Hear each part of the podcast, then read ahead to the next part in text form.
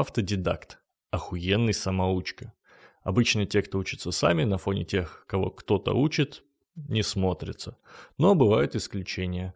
Если человек сам разобрался в предмете настолько, что может поконкурировать или даже уделать тех, кто учился этому традиционно, то его называют автодидактом.